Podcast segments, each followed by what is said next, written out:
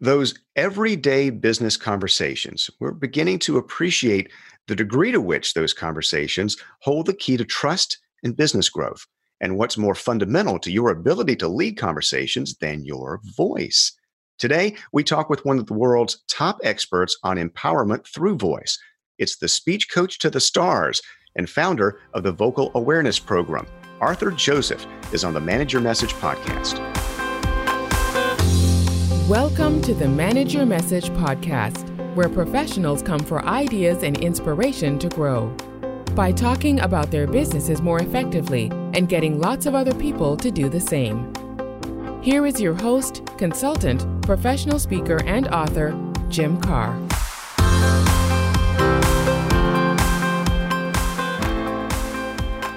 Come on in and welcome to the Manage Your Message podcast. I'm Jim Karrh. I help professionals and entire organizations to get the most out of their everyday business conversations, the ones that generate by far the most growth opportunities. That means improvements in your revenue, customer engagement, employee engagement, and your brand and reputation.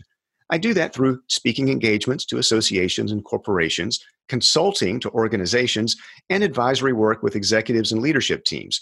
On this podcast, we discuss three foundational components to help you manage your message First, the message itself, meaning the words, stories, and evidence you want your marketplace to know about. Second, your messengers, the network of people who can help you share that message. And third, management habits that will shape your culture and turn those improvements into an everyday business advantage. My new book is available from Career Press. It's titled The Science of Customer Connections Manage Your Message to Grow Your Business. You can find it on Amazon, Barnes and Noble, and Indie Books. The audio version is on Audible, Apple, anywhere fine business books are sold.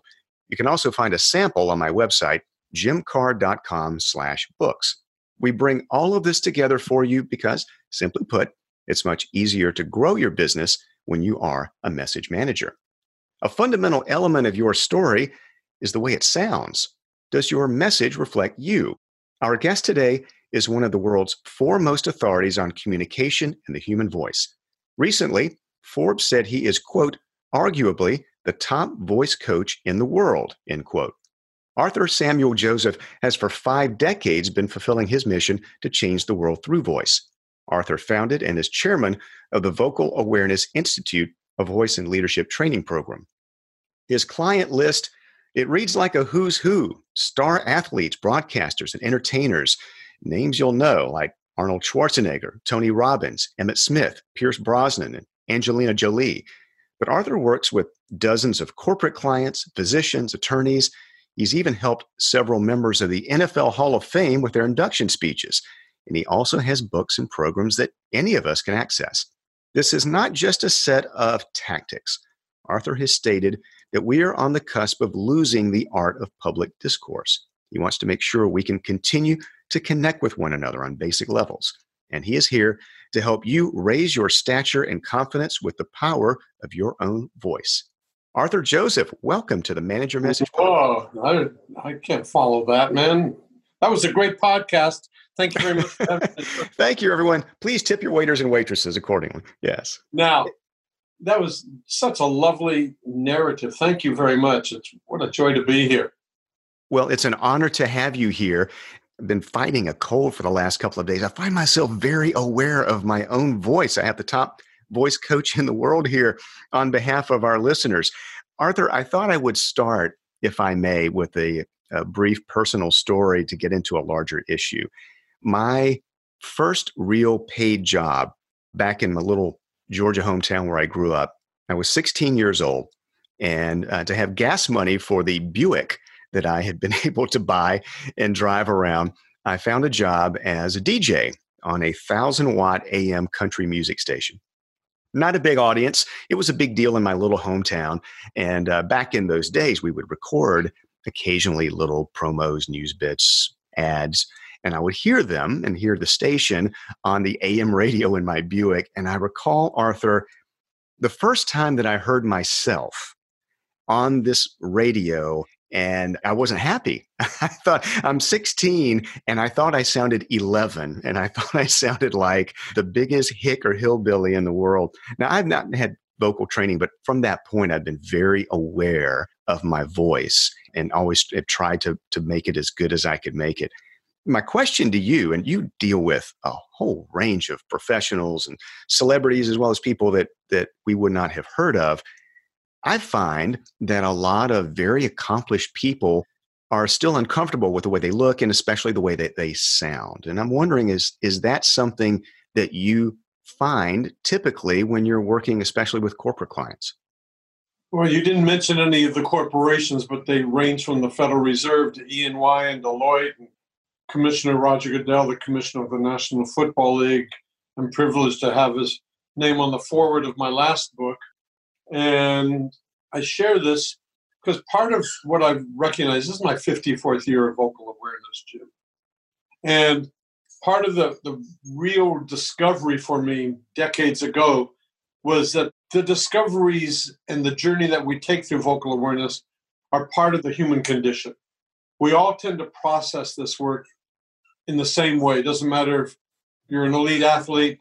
One of my clients was a Holocaust survivor, and what a privilege it was to to work with this woman post Holocaust and helping her find her voice. Child and nonagenarian, it doesn't matter whom I work with, we all process this in the same way. And what am I saying?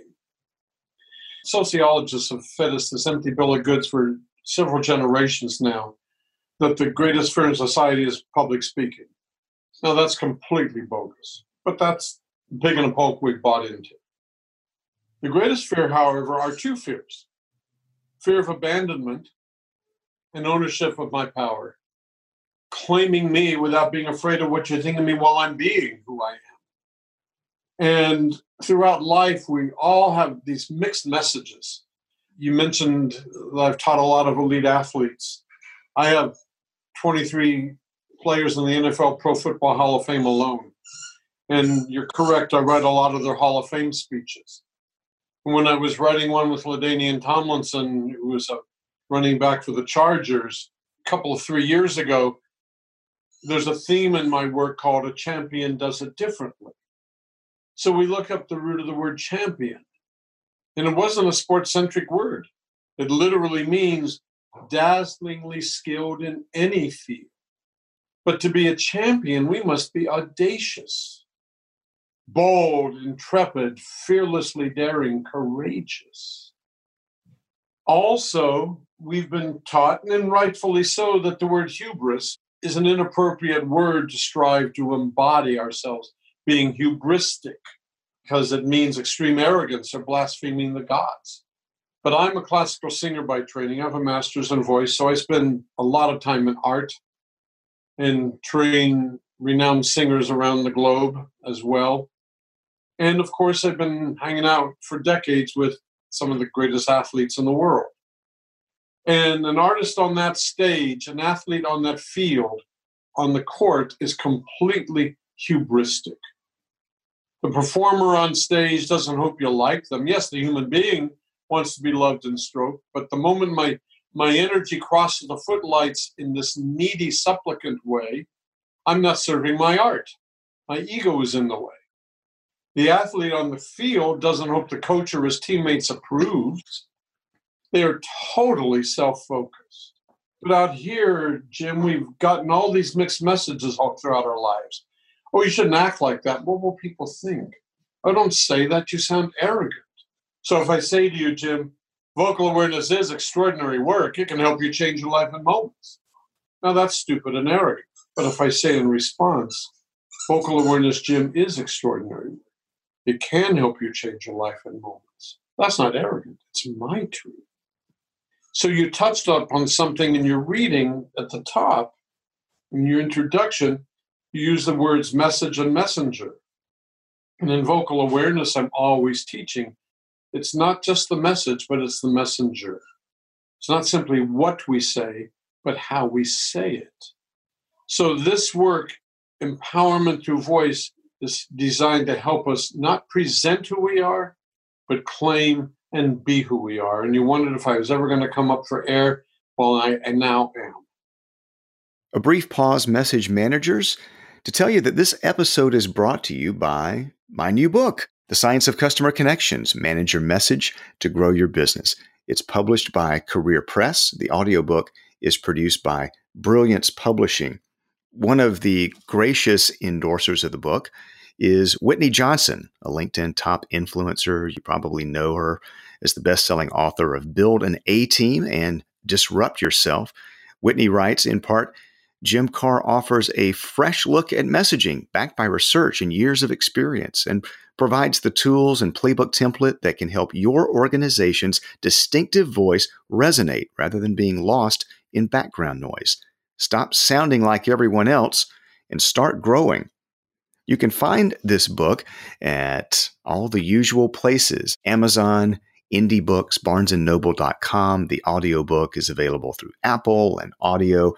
Again, wherever fine business books are sold and in the different ways that you might want to consume the content. You can also find a free sampler on my website, jimkarrh.com. We've put the introduction in chapter one there for you to try before you buy, if you like.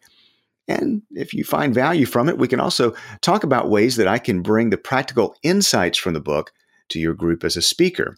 Now, for now, let's rejoin my conversation with Arthur Joseph.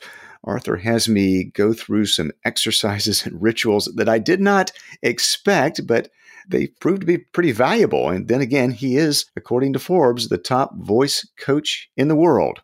So here goes. I want you to sit up straight, sit at attention, Jim. I'm standing. Is that uh, okay. is that helpful? Attention, Jim. And you notice you hold your breath, correct? Correct. Now, I never want us to present ourselves, i.e., stand at attention. I want us to be ourselves. So, back in my Tony Robbins days, he referred to my rituals as pattern interrupts. He would say to create a new pattern, you have to exaggerate behavior to create a new one, to break an old one. And so, stature is not a ritual, it's preparation for everything we do. So, literally, with your hand, and please, all of your listeners, join with us from three inches below your navel, slowly and gracefully, pull a thread right up to the top of your crown chakra, right up to the middle of your head. And don't let it just drift away when you get there, but continue to extend your arm until it is fully extended. Relaxing your neck and shoulders as you do so, put your arm down, and then say what you said. Let's return to some fundamental premises that you have. Are you in stature yet? Did you pull the thread, Jim? I did.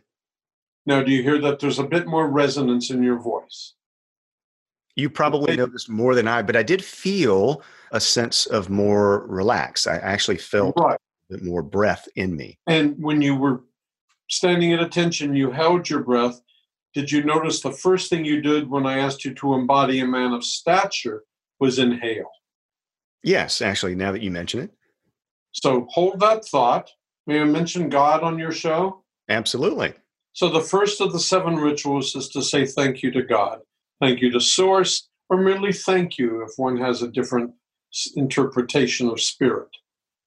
So, not aloud, but within yourself, really embrace the thought of saying thank you to God, please, Jim.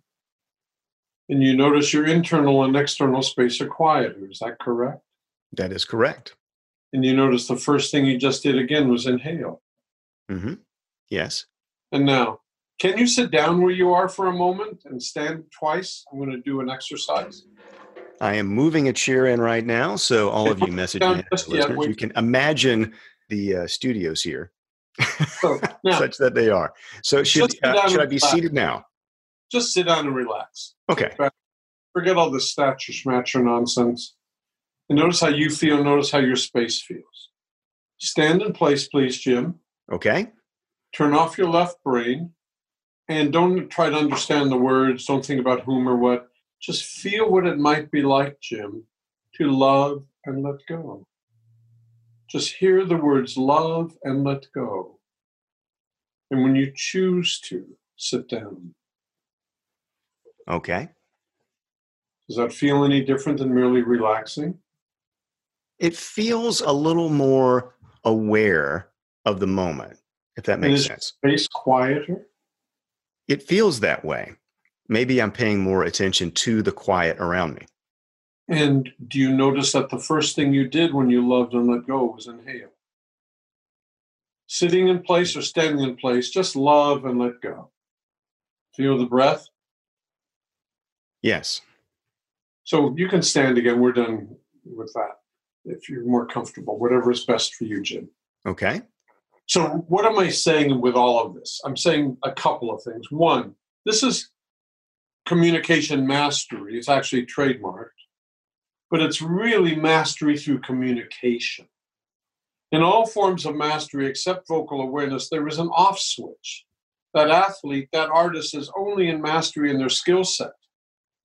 In vocal awareness, there is no off switch because it isn't merely what we do, it's who we are that matters in this work. But in all mastery, mastery is only achieved when you integrate mind, body, spirit. And an artist in the wings before coming out, an athlete before they compete, always have a ritual. And the ritual never changes. And it's not just biomechanics, it's spiritually based as well. And why breathing is so important. I put you in stature, we thank Source, we love and let go. And the body's first impulse is to inhale. It's the body's way of saying, Thank you for giving me permission to be who I am. I breathe in acknowledgement. And the root of the word spirit, spiritu, simply means to breathe. The root of the word Hebrew word neshama means both soul and breath. When I speak about voice is power, this is our entry into what that really means and what it truly takes to embody that. It doesn't mean big, bombastic. Notice what's about to happen in your space right now as I speak to you in a very different way. What I'm speaking about, Jim, is integrity authenticity, to be who we are to the best of our ability, having the same person show up everywhere. So, what we just did, which you allowed me to walk you through, is part of what I call a mastery moment. For your listeners, all of us have heard that actually the meeting begins before you walk in the room, but what do we do with it? So in vocal awareness, we put ourselves in stature. We thank Source. We love and let go, and we do a couple of other things we may get to in this call. And we very important create what's called our persona state. The root of the word persona is an Etruscan root word, which literally means through the sound. One's identity is largely conveyed through the sound of a voice and an opinion created instantaneously. So the persona statement has four parts, but the Cliff Note version is two parts. We answer the first question How do I believe I'm presently perceived? The second question is How would I ideally like to be known? You mean you have a choice? Absolutely. And I'm committed to not making my clients into anyone they're not, but rather passionately committed to bringing out what's possible. And it begins with claiming who we are through the persona state. So, in that mastery moment, we embody our brand. We spend thousands of dollars on a logo, on our website, color palette, font, but we walk out and we have no awareness of how we communicate most fundamental part of our brand ever. When you were reading that those wonderful openings, you're such a genuinely caring man. The warmth of who you are comes through. But I also knew you were reading because of how you phrased. And so I tell all my play by play and color people the sense is that we're at Starbucks. And I wanted to sound conversational because at Starbucks, we're not going to breathe like I just breathed there because I'm not in a presentational context. I'm not doing those dumb things that I just did. Rather, we're in conversation. So our breath comes in normally, it comes in these comfortable places. where it sounds organic because it is real and organic in that moment. And so, to be able to achieve that, I ask my clients to practice. Practice your elevator pitch at home. Put on video or audio. 30 seconds. Watch how much work it is to get 30 seconds the way you. Practice your PowerPoint presentation, not simply putting bullets up, but write out the entire copy. If anybody watches a couple of my Hall of Fame inductees, Emmitt Smith and Michael Irvin, two of the triplets of that amazing 80s team of the Cowboys, 90s team, whichever it was, those men, 22 and 28 minute speeches, didn't even have a four by six. It was fully memorized. We're taught that a performance is inauthentic, that we make presentations every day of our lives in business. It's a sales presentation, it's a board presentation, a PowerPoint presentation. But in vocal awareness, it's a performance. On my website, vocalawareness.com, there's a TEDx talk I did last year. And clients asked, How did I prepare? And I said, I prepared as though it was a recital. A recital is impeccable. So even the day of the performance, conservatively, I practiced that 40 times, 50 times. That's me. And got there an hour, an hour and a half ahead of everyone and sat with my recorder in a private space and practiced doing my work. We go to a concert and we've paid a lot of money for that ticket and we expect the performance to be impeccable. And it is because that performer practiced, rehearsed for hundreds of hours. Why should it be any difference in business? In the back of my last book, Vocal Leadership, I have several appendices, and one of them is a glossary with root sources to myriad words. We look up at the root of the word presentation, present, it means to introduce formally, to bring before the public. We look up the word perform or performance, and it literally means to carry out, fulfill, to do. You see, a presentation is inauthentic.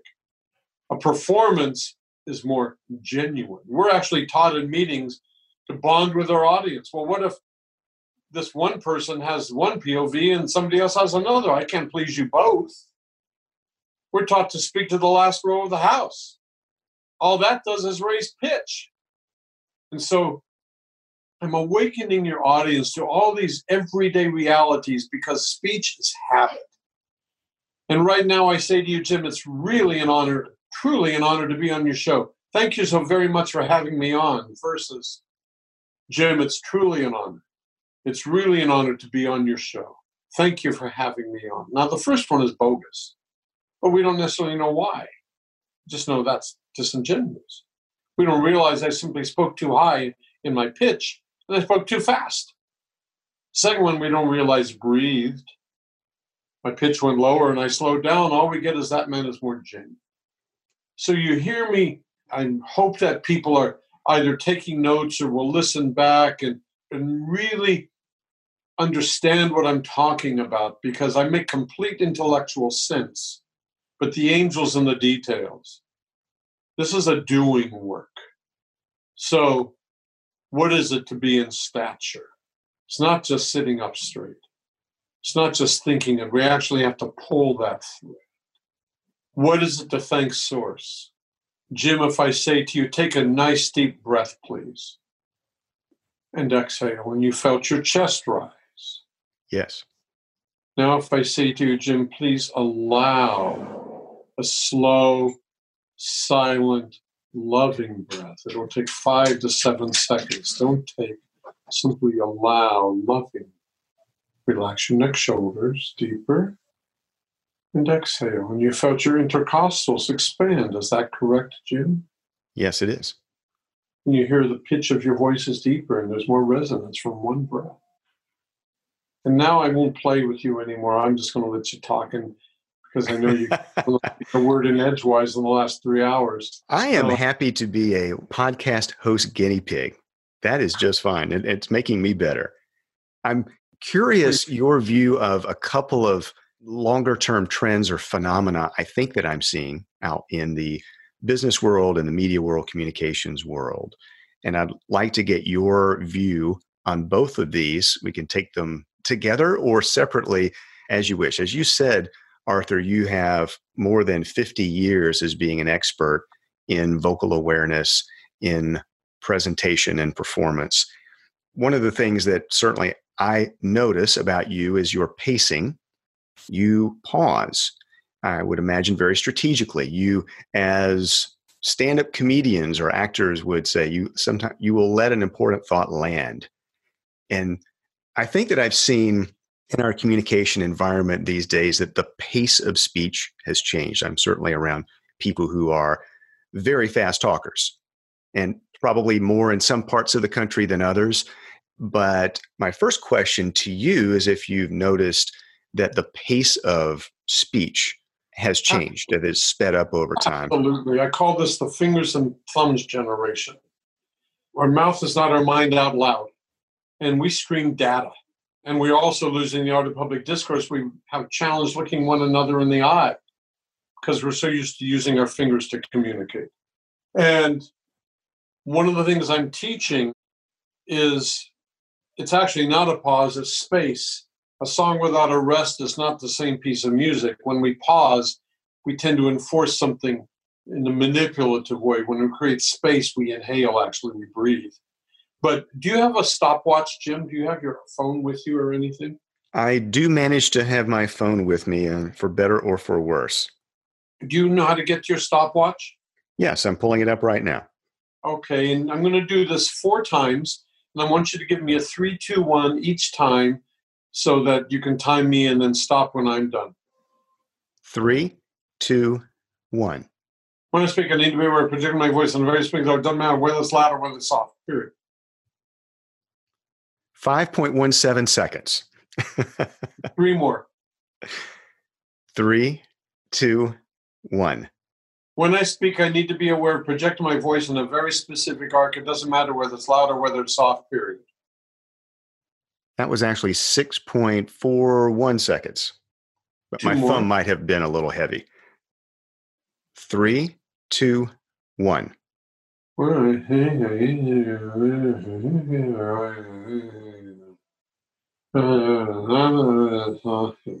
Okay. That was about nine and a half seconds. And the last one. Three, two, one. When I speak, I need to be aware of projecting my voice in a very specific arc. It doesn't matter whether it's loud or whether it's soft.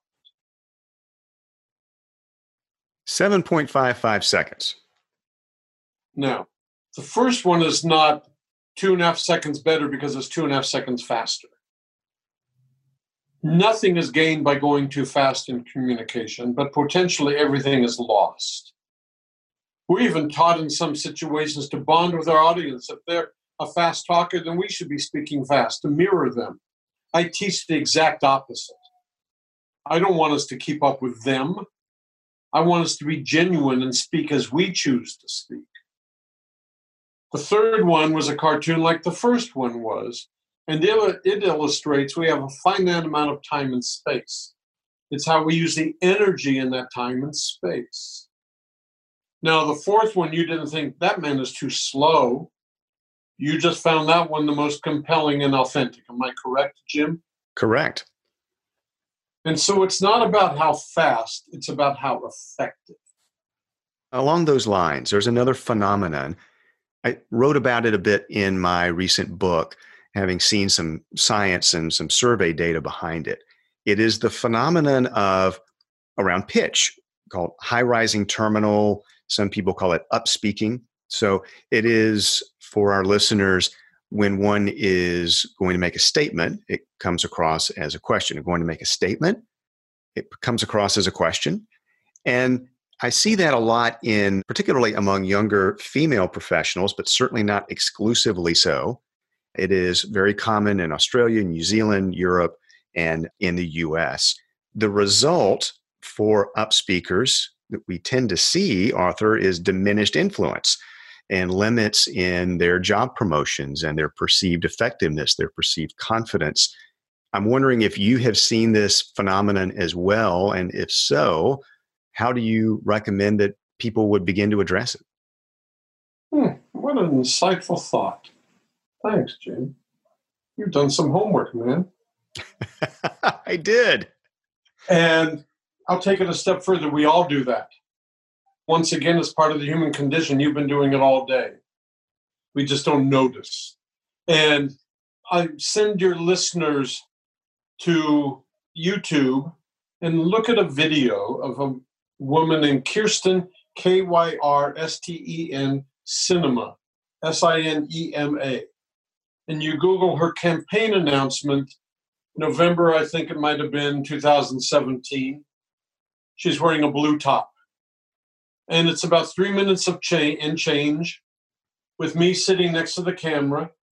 I've annotated the prompter in something called visceral language, which is part of the offering I will share with your, the listeners in a moment. It's a technique as a singer, I look at music and it tells me everything to do. As a speaker, we have words and they don't tell us anything, they're only words. So I this is a way to make voice visual. And when I said that, you saw the word visual underlined. And if you pay extra attention, you also notice the V is underlined.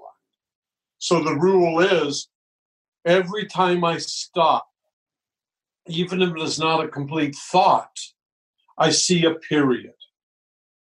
And before the period, I underline that last word. My pitch will go down. I inhale. My inflection changes on the next phrase. And now I'm telling story. There is a different fluidity, a different quality in my narrative. And so Kyrsten is now a U.S. Senator, a Democrat in a red state, U.S. Senator from Arizona.